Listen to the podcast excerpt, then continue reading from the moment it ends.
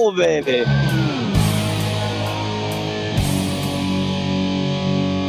The Mike Tomano Happening.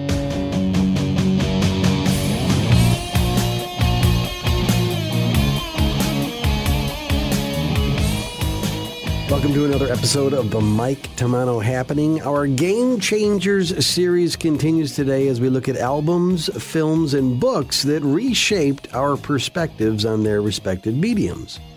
The last week has been my return to civilization after a bout with the Omicron virus, and the news cycle recently revolving around Spotify, Neil Young and uh, Joni Mitchell leaving Spotify over content on the Joe Rogan podcast.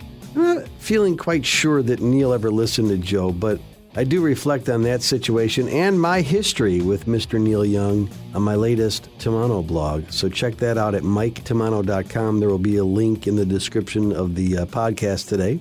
It's a gem of a story.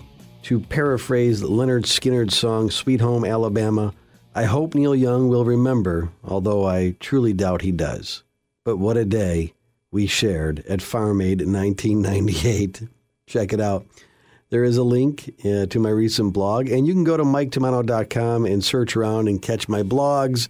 The podcast is up there, as well as uh, radio show archive stuff and uh, other things. So feel free to browse. And I guarantee when you read the blog, you will have a chuckle. And then share it with 100,000 of your closest friends, won't you? In this Game Changers series of programs, I invited some friends from all walks of life to share their own game changers, and then I add one in each category myself each episode. So, my game changer this week in the albums category is the Black Album by The Damned. By the late 70s, the story of punk rock began garnering attention on American news outlets and in magazines, music magazines, and at the forefront of the controversy and the hype were the mighty Sex Pistols with their, you know, snotty attitudes, angry. They threw darts at everything that was sacred in music and society, and it was presented in this loud, brash, primal musical fury package, and I was in, you know. Uh, now, mind you, in 1977 until 1978, punk rock albums were pretty difficult to come by in your department store record bin. There might be the odd, you know, Ramones album or Nevermind the Bollocks or the Clash album, but overall, the sections were filled with pop, classic rock, and heavy metal bands. So over the next couple of years, whenever I came across a punk rock album, I picked it up. And the musicianship was pretty much crude for the most part, though, you know, it was like the appreciation for Keith Moon of The Who. The charm was part of the mayhem. And my first actual exposure to punk was my friend Marty's older sister Judy's copy of the Ramones' self titled debut. We thought Beat on the Brat, Beat on the Brat, Beat on the Brat with a baseball bat was the greatest song ever written. And it may be. And then that was followed by uh, discovering at my drum teacher, Bob Berg's house, he would invite me over to listen to some records. And I spied the Ramones' Rocket to Russia album alongside the Miles Davis and John Coltrane records. And the energy of the Ramones was contagious. And I rushed out to buy a copy of their music. As so many of my musical milestones, I picked up a copy of their Road to Ruin album on cassette as soon as I found it on my weekly trip to spend some of my window washing and floor waxing money at Tape Town Records. And I heard, heard the Pistols, the Clash, and I read about the Patti Smith Group and television and Richard Hell and Creem and Scene magazine. So I was on the hunt. This was this was new and exciting territory. And in interviews, you know, Johnny Rotten of the Sex Pistols would often slag Yes and Pink Floyd and Emerson Lake and Palmer for their pretentious pomposity. And, and but I disagreed because I still pursued progressive rock with fervor, and I made room for punk rock. You know, I've always been a fan of good music of any genre, and like to have different things on hand to fit my mood, whatever genre they happen to be part of. So, in collecting punk albums for my collection, I came across an import copy of the Black Album by The Damned. Now, they had legendary status because up until that point, I'd only seen and heard them in news snippets on television news magazine shows covering punk, and they sounded loud and obnoxious like their peers, but I was really drawn to their lead singer with his Dracula makeup and slicked back hairdo that reminded me of the cover photo of Lou Reed's seminal rock and roll Animal live album. And historically, you know, The Damned was there at the very beginning, releasing the first punk single in the UK October 22nd, 1976. And the song New Rose was uh, issued on Stiff Records.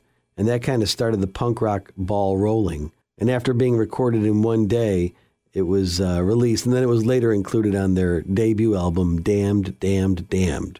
Or for those of you who are mathematically inclined and pressed for time, Damned Cubed.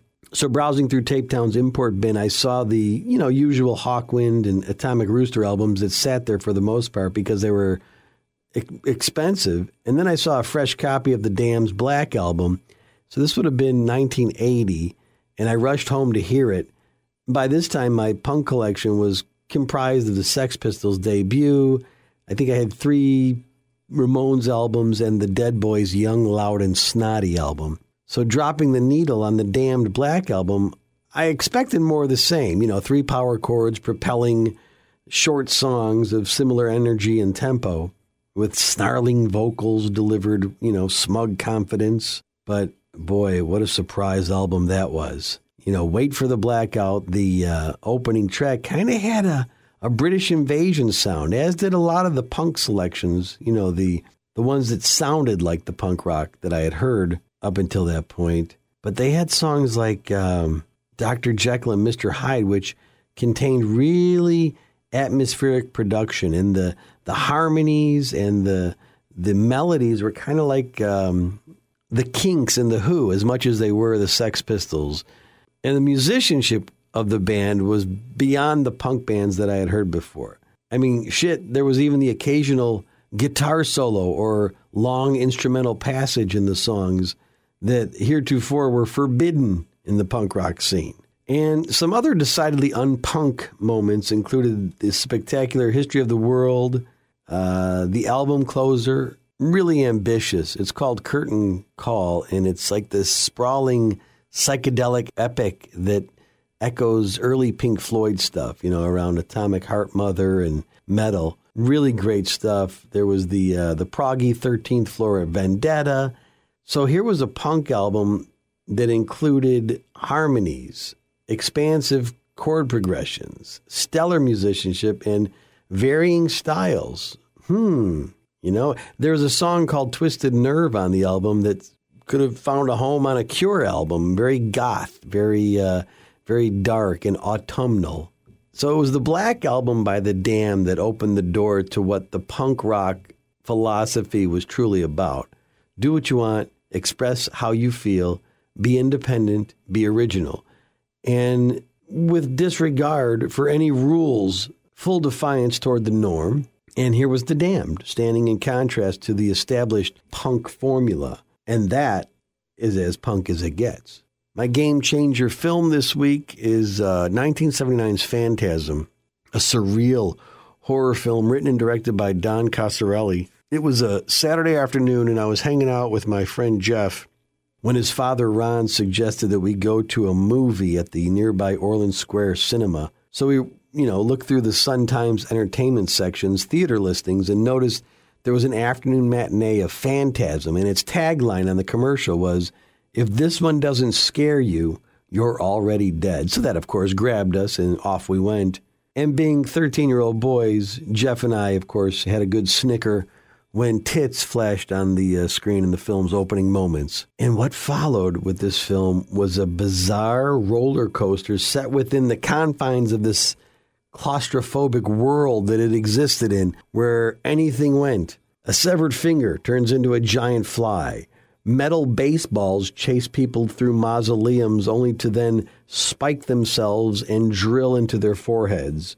Corpses are compressed and then utilized as slaves in another dimension. The movie was whacked out, and I loved every minute of it.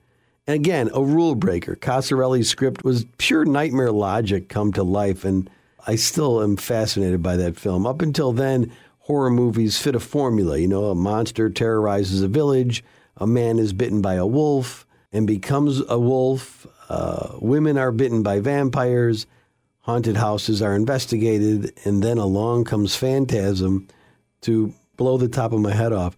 God bless its strange little heart. And my game changer book this week is uh, Ayn Rand's 1937 novel Anthem. A lot of people out there putting old Ayn Rand's work down. And I think the majority of people that you see online making fun of or calling her evil or erroneously claiming that she hated the poor, these are people whose brains are owned and programmed, people who've never read Ayn Rand, who just spout off negative comments about Ayn Rand because their brains are owned by people who don't want you to read Ayn Rand. So, like so many, I was introduced to Ayn Rand through the name drop on the song dedication that appeared on the Rush 2112 album. Neil Peart would talk about Rand's influence and the impact that she had on him with her spirit of rugged individualism. He found a copy of Fountainhead on uh, the London Tube when he was just a teenager and read it, and it you know, changed his perspective. And Peart and the band would later distance themselves a bit from Rand's philosophy, but they did do things on their own terms, and that's very Randian.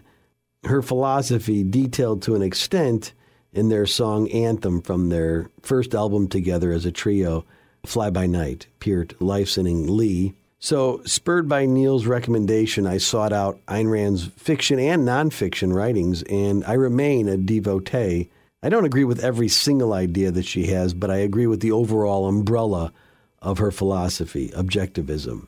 The realization of self as man's ultimate goal, that the individual and his or her pursuits should not succumb to the whim of others, nor should they expect others to bend for their own advancement. And it is a jarring fact that Ayn Rand's books have come back into fashion as we see the notions of personal freedom and individualism actually become frowned upon as the trend toward following a dictated narrative and joining a groupthink collective is the promoted and preferred trend these days. Sad day for individualism. However, uh, to delve into Rand's philosophy or writings, one would need much more time to spend. So I'll just say that her small book, Anthem, resonated in me like no other. It was the age of 14 when I finally got a copy of it, and it continues to be a book that I buy for all the teenagers in my life uh, nieces, nephews, friends' kids, my own daughter. And like Brave New World and 1984, Anthem is a gift. It's essential reading, a love letter to the always threatened and today highly endangered species of the individual. All right, let's move on to our panel guest today Dave Bellah, aka David Lee Fudd, formerly the artist known as David Bellah alias John Denver rock star, avid media collector, cartoon character.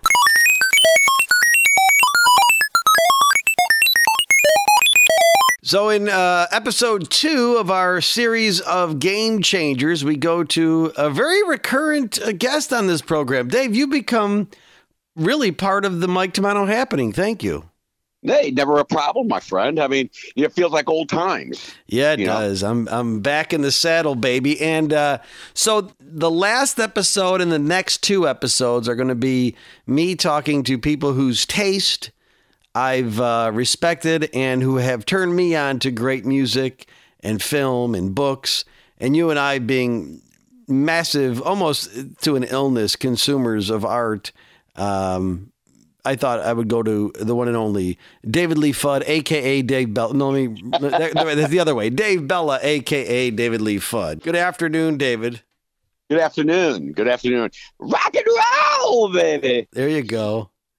This guy. So now, the, the, last time I spoke to you, the last week, you sent me a giant pile of a picture of a pile of Zappa CDs that you picked up. So you're catching yes, up with the whole uh, Zappa world. Well, yeah, I mean, I'm I'm nowhere near what you got, but uh, yeah, it's I've always had a great appreciation for Zappa and had some of the stuff in the in the collection, but you really don't often, in looking around in the used, find that much Zappa.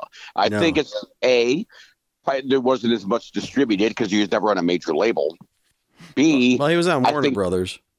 Yeah, well, you know, well, he was a he, he, a lot of the stuff was through Rykodisc, which I think he just had the relationship with Ryko, and I think later on he did it independently. I mean, you know better than I Oh, sure. Yeah. I mean that the that's a whole different situation we could discuss uh, the Zappa and versus record companies. But I, I believe he was on uh, Reprise. Hold on. Now you can see now see what you do. Let me go my I'm going to my vinyl.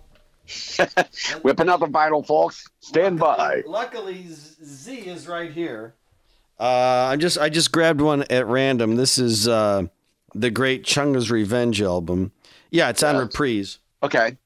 Because I know he did some of his stuff on but Barking Pumpkin. Yeah, that was his His label. label? That was his label. Yeah. This And is I- label. uh, what else did I just? I just grabbed. Uh, well, this is an import, so this is uh, yeah, Bizarre Productions, Liberty. So he probably yeah had his own labels, and then um, you know subsequently put them through distribution with different deals. Yes. Hold on, I'm putting it back on the on the Yes, shelf. I understand. Luckily, Make I sure you didn't, ha- handle by the edges. Don't get no prints on the vinyl. I didn't have to go across the uh, the room to the A's. I just the Z's are right here next to my desk. So, you know Neil Gaiman, that wonderful author, uh, Yes. Coraline, and all that shit. He uh, he bought a house in Wisconsin just to store his shit. A cheap place to find it to put it. You know, I mean, Well, he's got a beautiful home in uh, Wisconsin. That it's an old Victorian, just a mansion, but it's all his books. good man. I may have to do that soon. You may, I, Yeah. you know, I've often thought of just buying a house to house my shit. About a a tenth of my home is now dedicated to it, and it's a very large uh, office room that uh, has Yeah. its own bathroom and two walk-in closets, which is nice. And they're all filled. All four walls of this room are filled with books, CDs, records, artwork, framed pictures, toys, and then the two uh, walk-in closets also filled. Although one closet is this is and I'm this is a whole new project, man. Is Yeah. my entire radio career on cassette and VHS recorded and reel to reel as well up until the age of digital, you know, recording. Right, right. So mid Oh, two believe me. thousands. Holy cow! I've got so much. I've got thousands of hours of me on the radio, and not all of that is you know stuff that I need to keep. I don't need to you know on my jazz radio station days. I don't need to keep a tape of me segueing Benny Goodman into Tommy Shaw. I mean, or Tommy Shaw, no Artie Shaw. If I segued Benny Goodman into Tommy Shaw, that would be something to keep.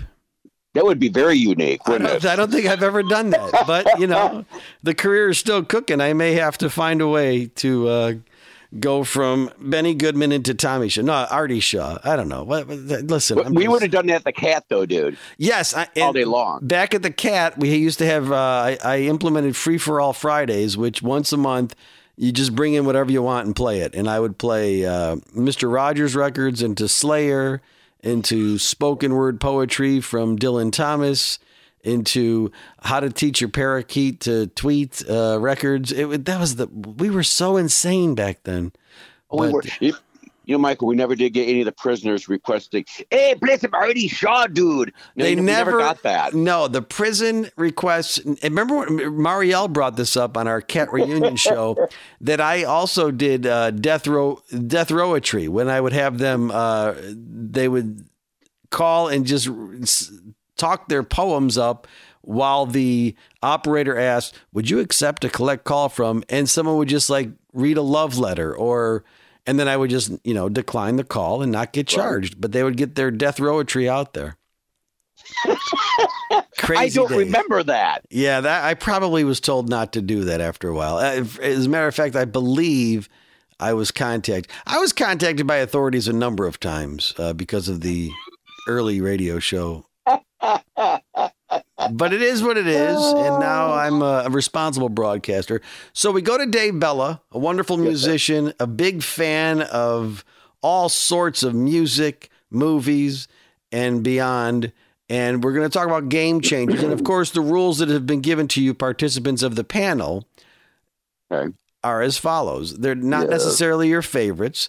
They Okay. are albums, films, or and books that changed and reshaped your perception of the medium. So we'll start with uh, what what medium are we starting with, David?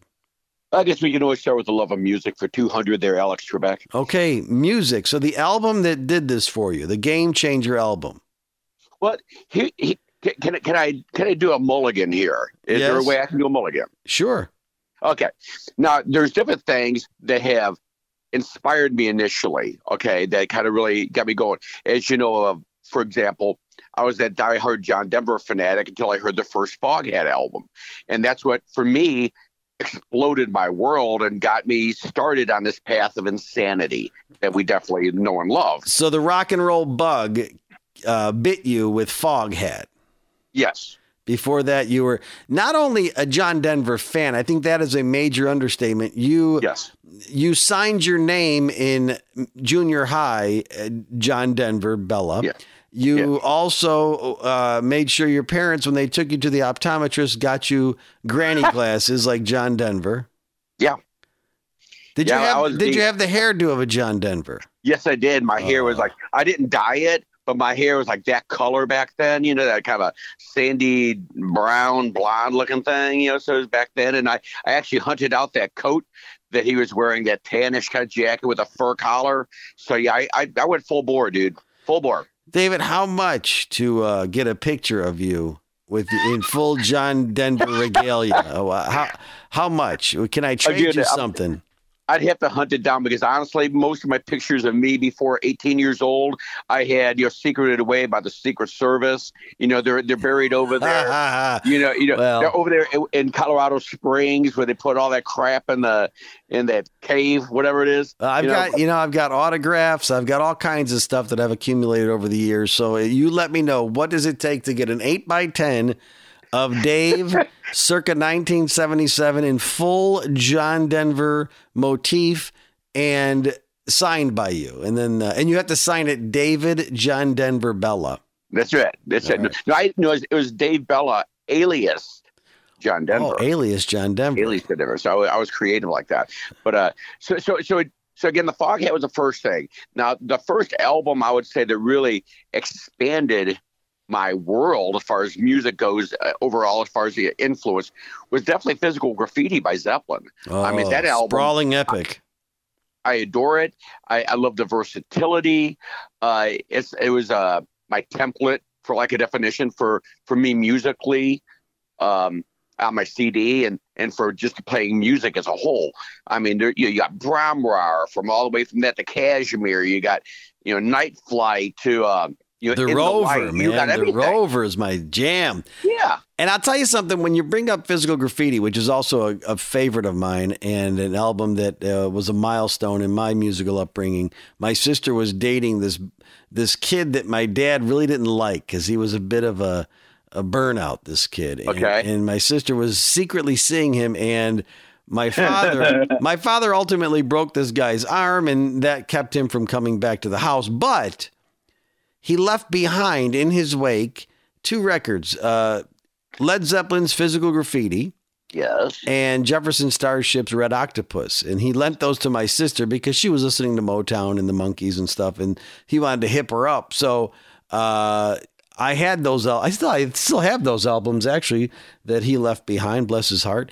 And um, yeah, Physical Graffiti was a mind blower.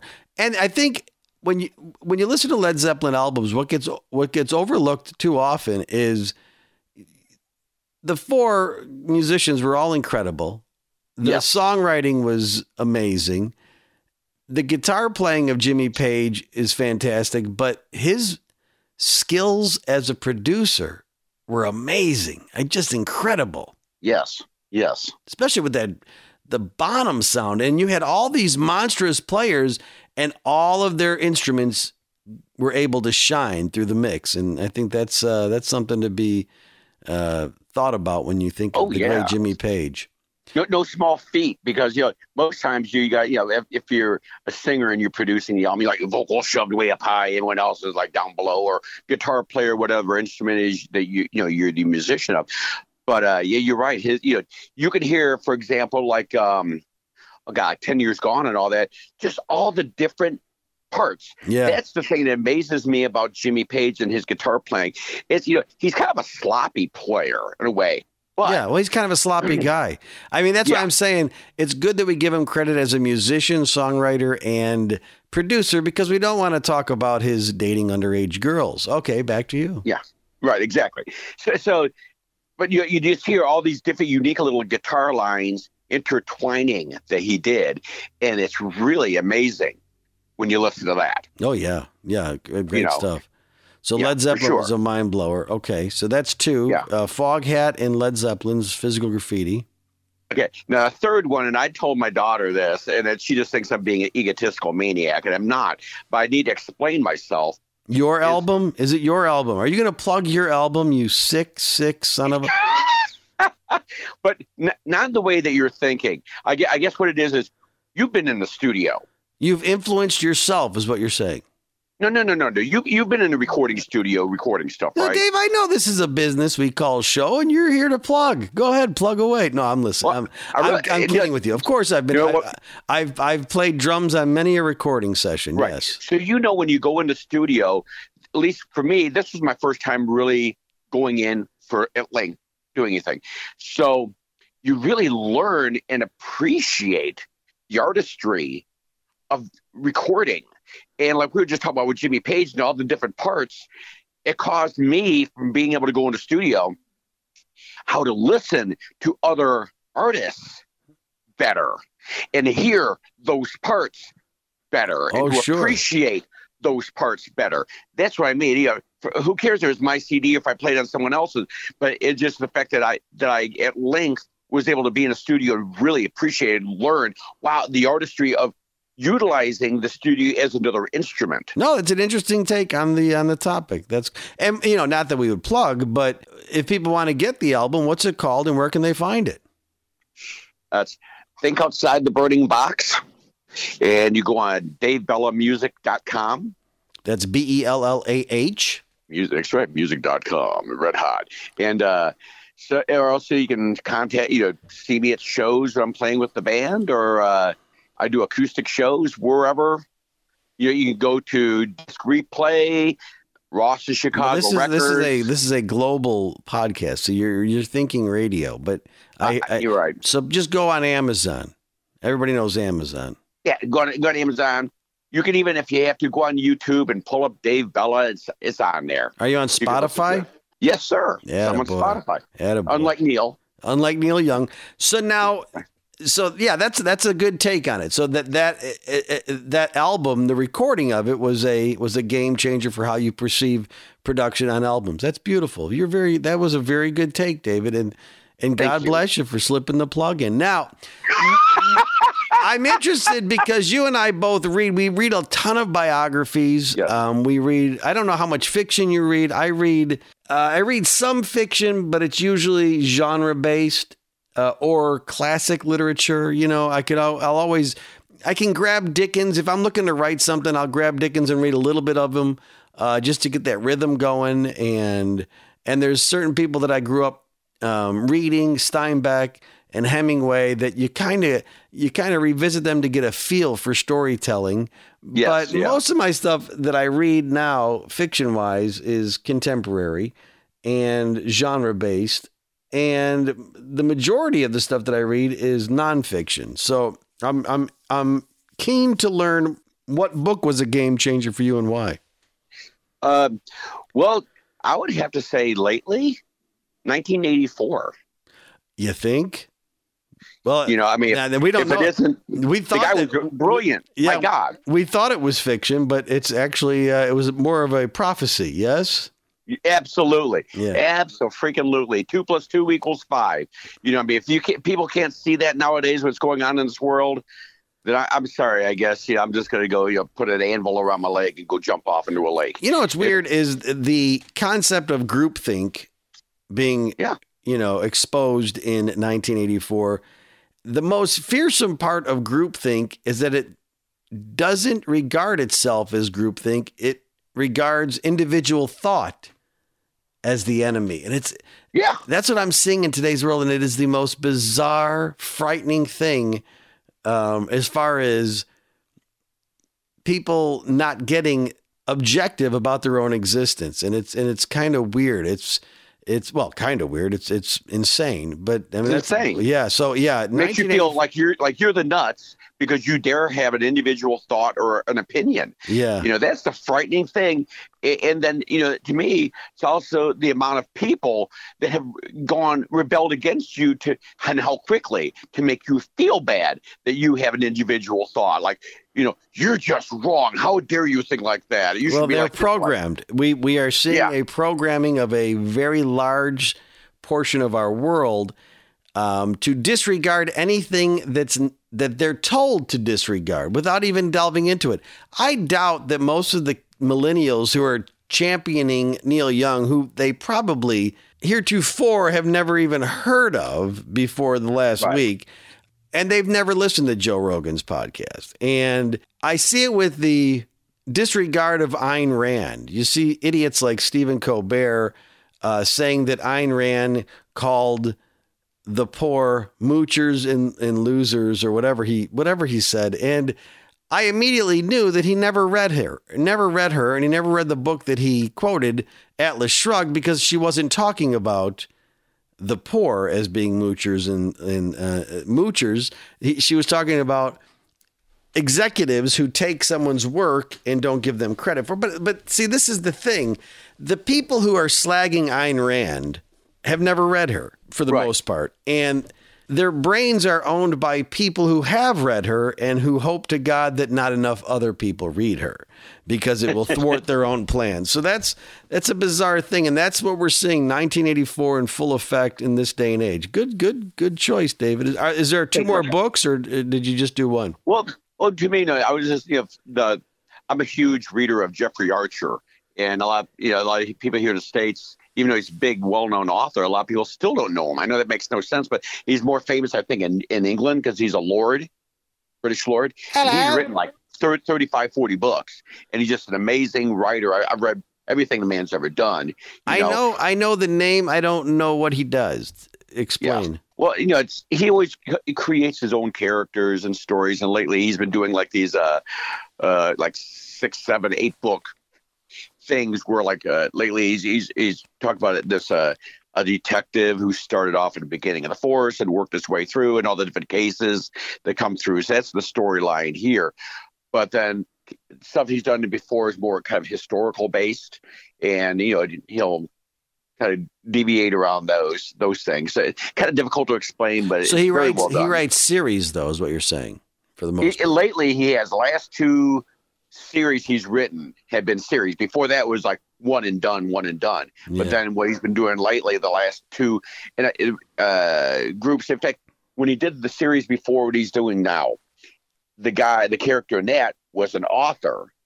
Well, the character that he wrote for is who he's doing now in this series. Okay. I'll, know what I I will. I will. Sense? I will check uh, a Jeffrey Archer book out of the library on my next visit.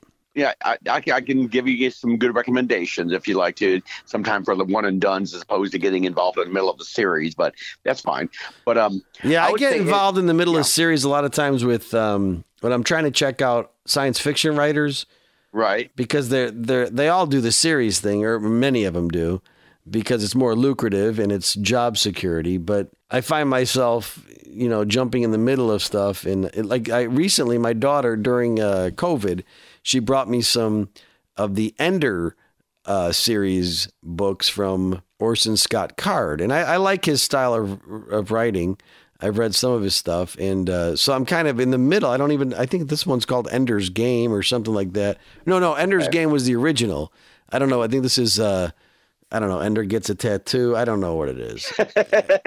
Ender, Ender's on a bender. Ender gets his nipples pierced. It's it's something, Yeah. but I, I know that I, I could tell from opening it up and getting into the first couple chapters. Oh, okay. I I have to. There's a learning curve here that I'm not uh, part of. Right, right. And, and, you, and I would say the third book is actually Ghost Rider by Neil Peart. I really Peart. Say know- it. Say it Peart. right. Peart. Peart, Yes. sorry, but uh, you know, it, it, it's a long read, and Go- it's not a quick, you know, digest thing. And he was a great writer, but the reason I really like the book so much is if you're a Rush fan, especially if you're a fan of Mr. Peart, you you'll really grow to understand the man and what he went through Yeah. after his daughter died suddenly in the accident and his wife died of cancer and what he was going through and where, where his headspace was at and you could really appreciate and understand why he took that long time away from rush i mean he had to Well, obviously, and and the thing about Ghost Rider, it's an exhausting read. Uh, yes Yeah, it's a lot of words, and it's a lot of mundane activities in between moments of enlightenment. And Yeah. his best friend also goes to prison for right having a truckload of weed, if I remember correctly.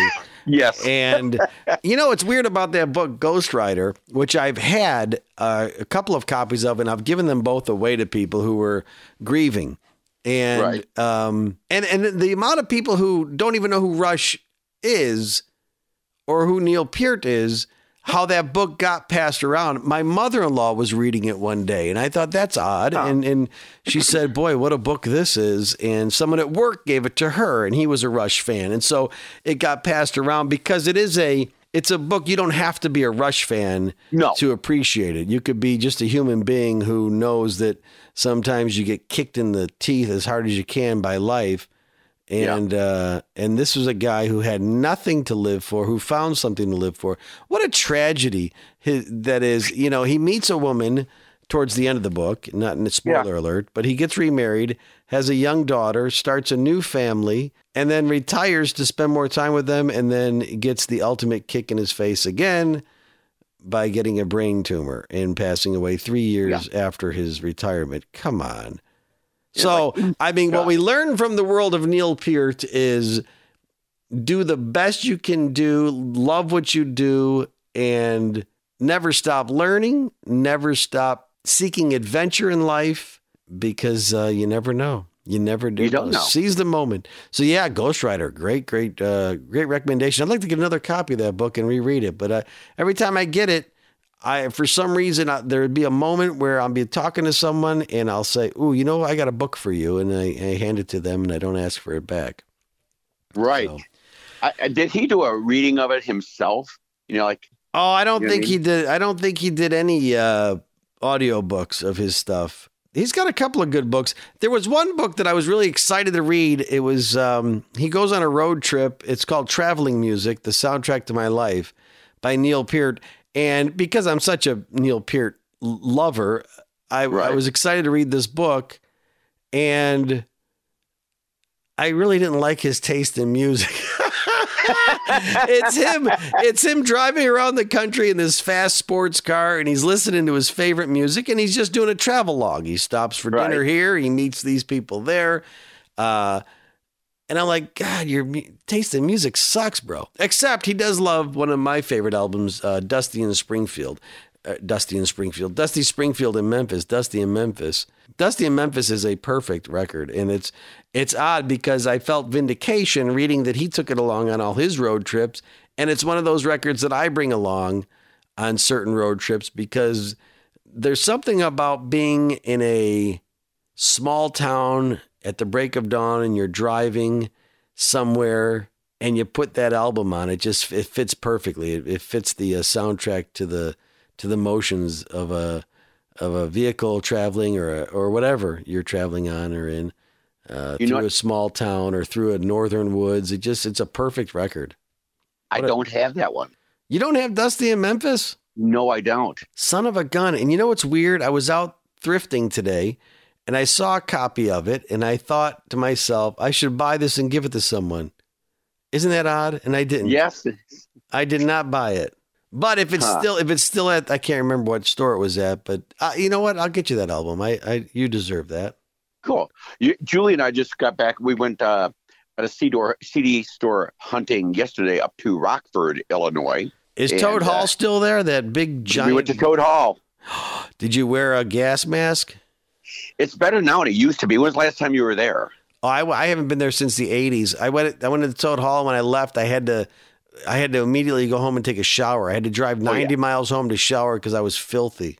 Well, this guy, I mean, last time Julie and I were there, my wife, uh, was back pro- before the kids were born. Now, Toad Hall. So- so for like those 25. for those who don't know, ago. for those who don't know, Toad Hall is a giant uh, record store, and, Huge. and and they have books, and and I don't know if they have DVDs or whatnot, but They have DVDs, books, comics, uh, multiple floors, multiple floors of uh, stuff. Yes, Yeah, it's a everywhere. it's a crate digger's wonderland. So what what did you Yes. pick up there?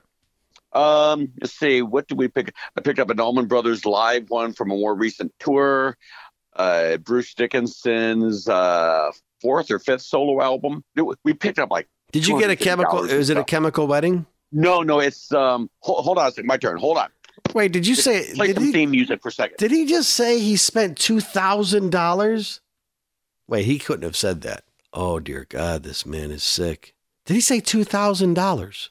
I'll have to ask him when he comes back. I'm back. I, I had to had to walk into the. now wait a second. for my- Did you did you just say you spent two thousand dollars? No, no, no, no. Two hundred. I don't know. Two fifty. Oh, or something. 200. Okay, yeah. No, I'm not that crazy. But I you, am. but you are. Yeah. Okay, so here is what I picked up. Okay. Uh, th- tell me someone's got this kind of. So Steve Winwood, Arc of a Diver. That's a that's a good album. That's an album that I've had probably, and I'm not even exaggerating, ten times in my life, and I've given them away every time. You're giving all your stuff away. How do you keep it? You? Come on. Dave, I got too much stuff. If if someone comes over and says, "Oh, that's a great album," you know me. Here, take it. Yeah. You do the same thing. You gave. I walked out of your house one day with a with a trunk, with a trunk on a Buick, a trunk full and a back seat full of albums. So Yeah. it's not like we don't have stuff. I'm not gonna Right. miss it. I won't even know if half this shit is gone. yeah. Tell me about. So, so, so okay. So I pick up that.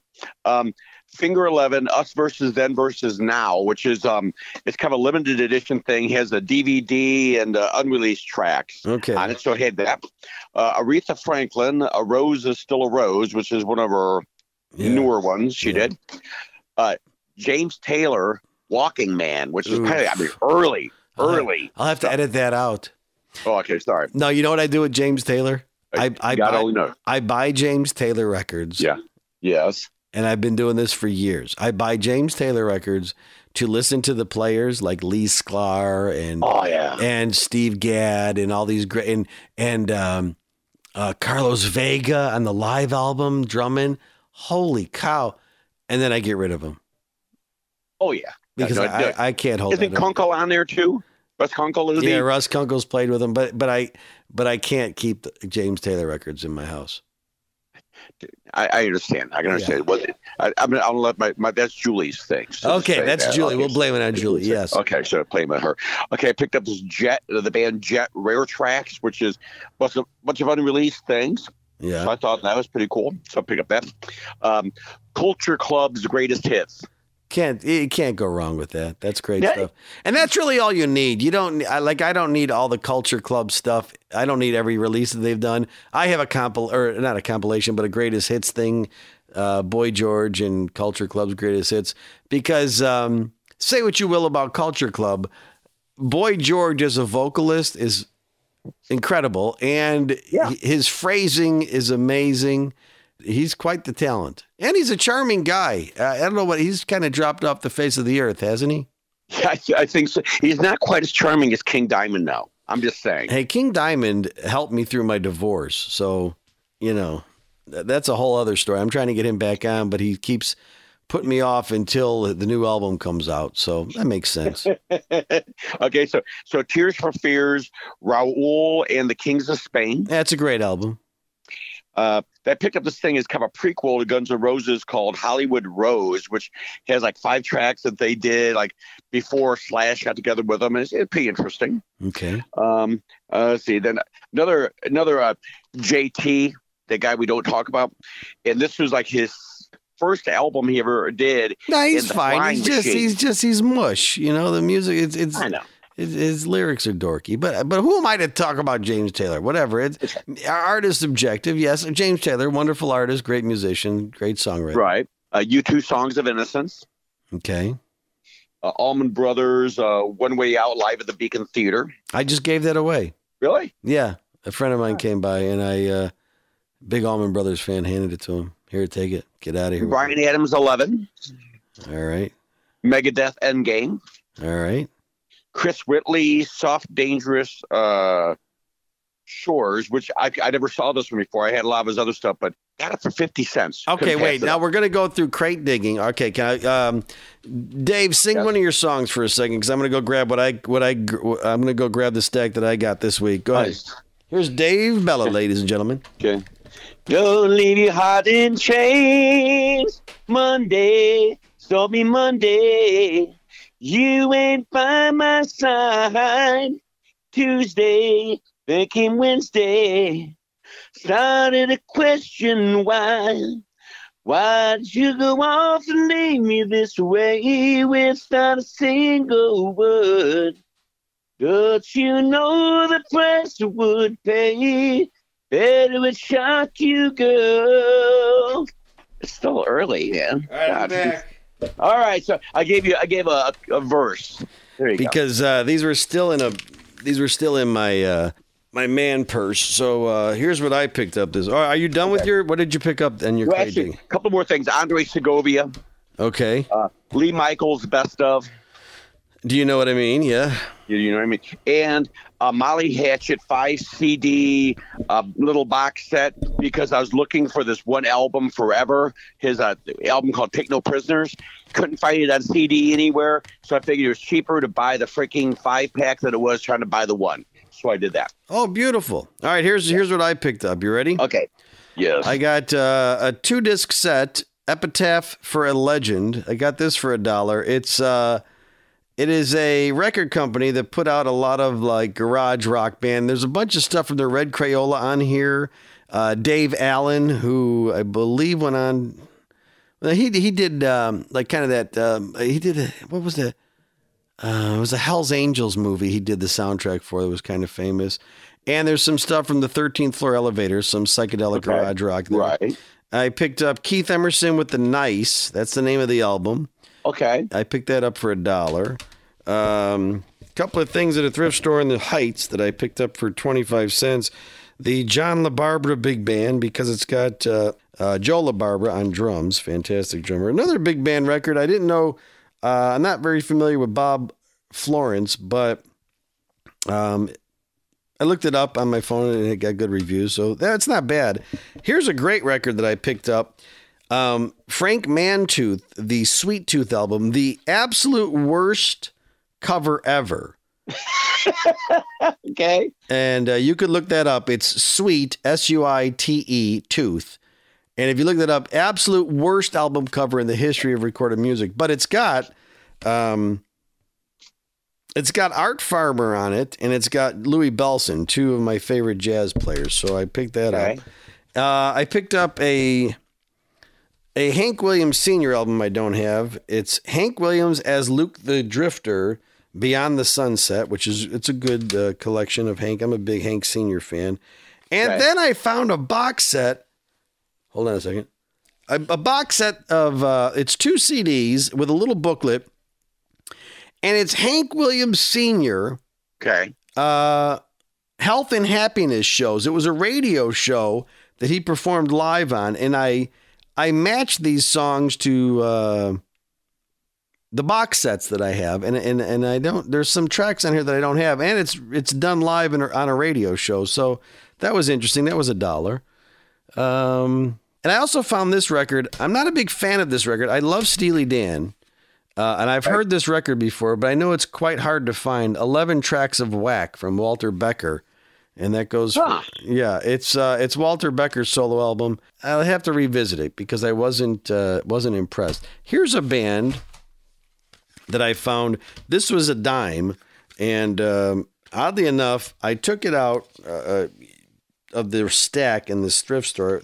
It was a dime, and it's a band called Presence, and it's uh, uh, who's the keyboard player for the uh, Lawrence uh, Tolhurst from The Cure. It was the band that he put together after leaving the Cure, and it's very Cure-like, but a little little harder edged, and it's it's not bad. I really enjoyed it. Uh, Presence. It's called Inside, and uh, Jah Wobble, who played bass for Public Image Limited, he puts out really interesting records. I found this for fifty cents. The inspiration of William Blake. I listened to it, and it's going to be one of those records that I have to go back to and really give it time uh, instead of just Sure. you know running errands. It's really good.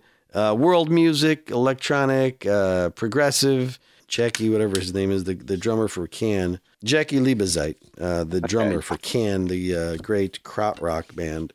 So, So if that one comes up in anyone's crossword puzzle, how would we spell that one? I also I picked this up for a dollar. Uh, Otis Redding anthology, Oh, uh, the Otis Redding story, and that. I got another a Chet Baker record that I don't know where I put it, but it's around here somewhere. I love Chet Baker's playing, and I love his singing too.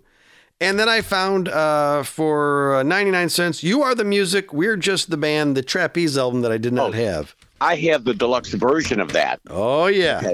Yes, I do, and uh, that that is amazing, amazing stuff. I mean, Oh, people don't record. understand. First off, if you people out there in Radio Land, if you know who Glenn Hughes is, shame on you. Oh, he's the man. He's the My man. God, He's this the man. is one of the most amazing singers ever to walk on a planet Earth. yes, he's very good. day, he's seventy something years old, and he makes me sound like a baritone. The guy is an amazing singer. No, he's a monster. He's a monster.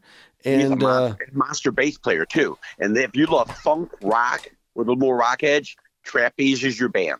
yeah, I have a, I have the other trapeze albums, and this one I didn't have.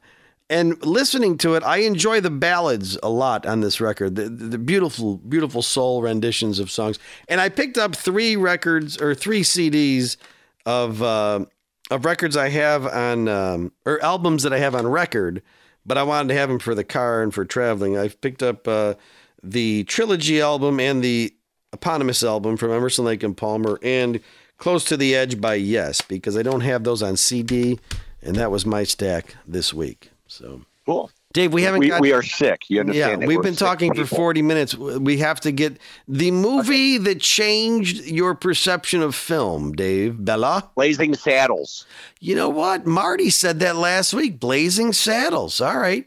And I mean, again, it's just amazing. It, it's it's the go-to movie. If I when I'm sick, I put on Blazing Saddles. You know, I mean, from the beginning to the end. And Michael, I've seen this thing God knows how many times, and I discover something new every freaking time I watch this movie.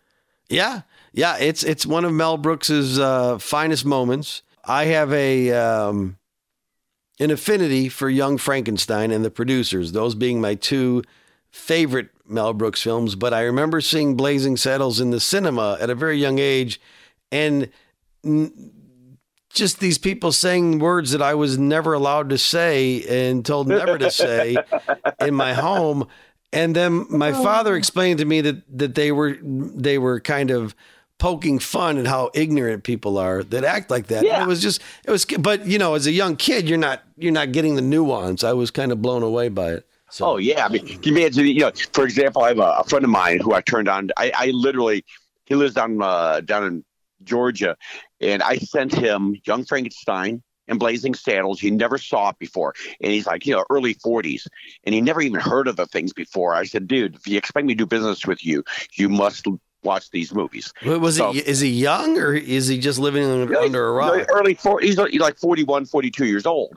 And so he never really knew about the movies before. And so I sent him down to him. And, uh, I, and, you know, and, you know, from today's perspective, kind of like you're saying, as a child, if you watch this and this perspective of how things are nowadays, Oh, you're like, just get canceled, yeah. oh yeah, I mean, you'd be, oh, uh, you know, you, you just forget it. You can't watch it. I can't listen to that, whatever. No, satire satire dances on a very slippery uh, precipice these days.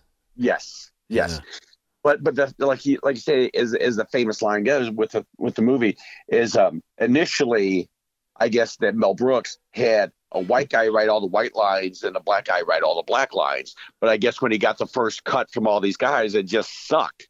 So he said, okay, now we're gonna flip. The black guy, you're gonna write all the white lines, and the white guy's gonna write all the black Oh, lines. I've never heard that. I know Richard Pryor wrote the uh, campfire scene. oh yeah, Yeah, Richard Pryor. Richard Pryor, who uh, was not allowed to be in the movie because of his uh, his uninhibited off camera behaviors, and so they kind of said, "Let's just let him. Let's just lock this cat in a writing room and let him bring his brilliance to the page, and we'll get a little bit more of a responsible lead for the uh, role."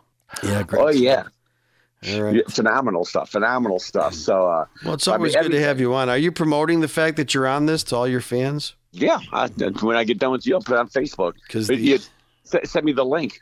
You know, Well, I have to edit it first. well, of course, yeah. Well, with I have to- I have to beep forty out- minutes. Go. You know, what's the three things? And okay, we're done. Have a good day. I have to beep out, uh, you know, James Taylor.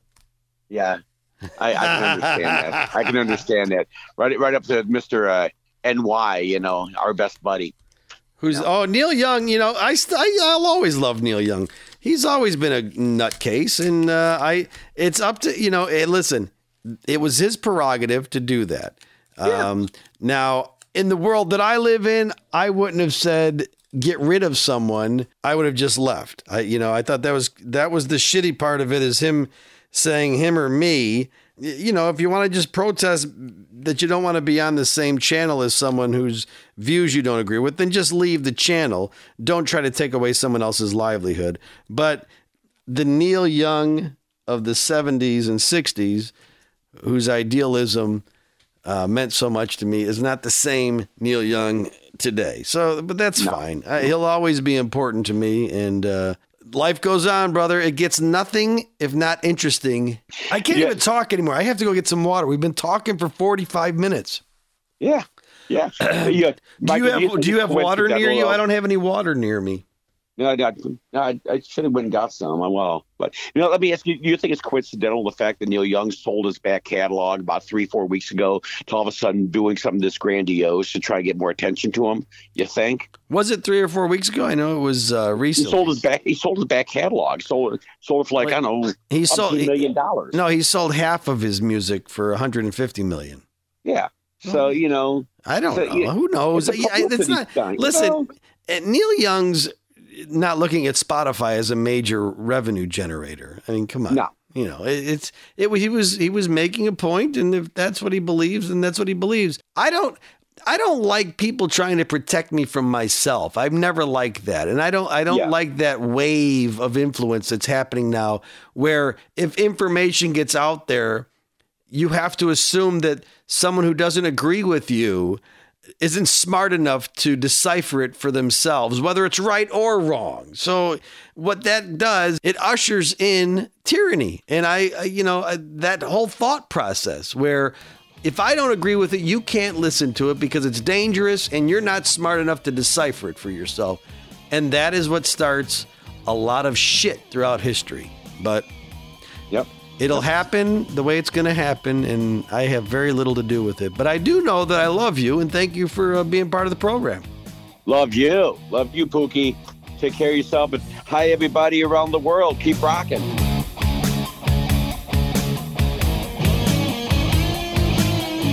The Mike Tomano Happening.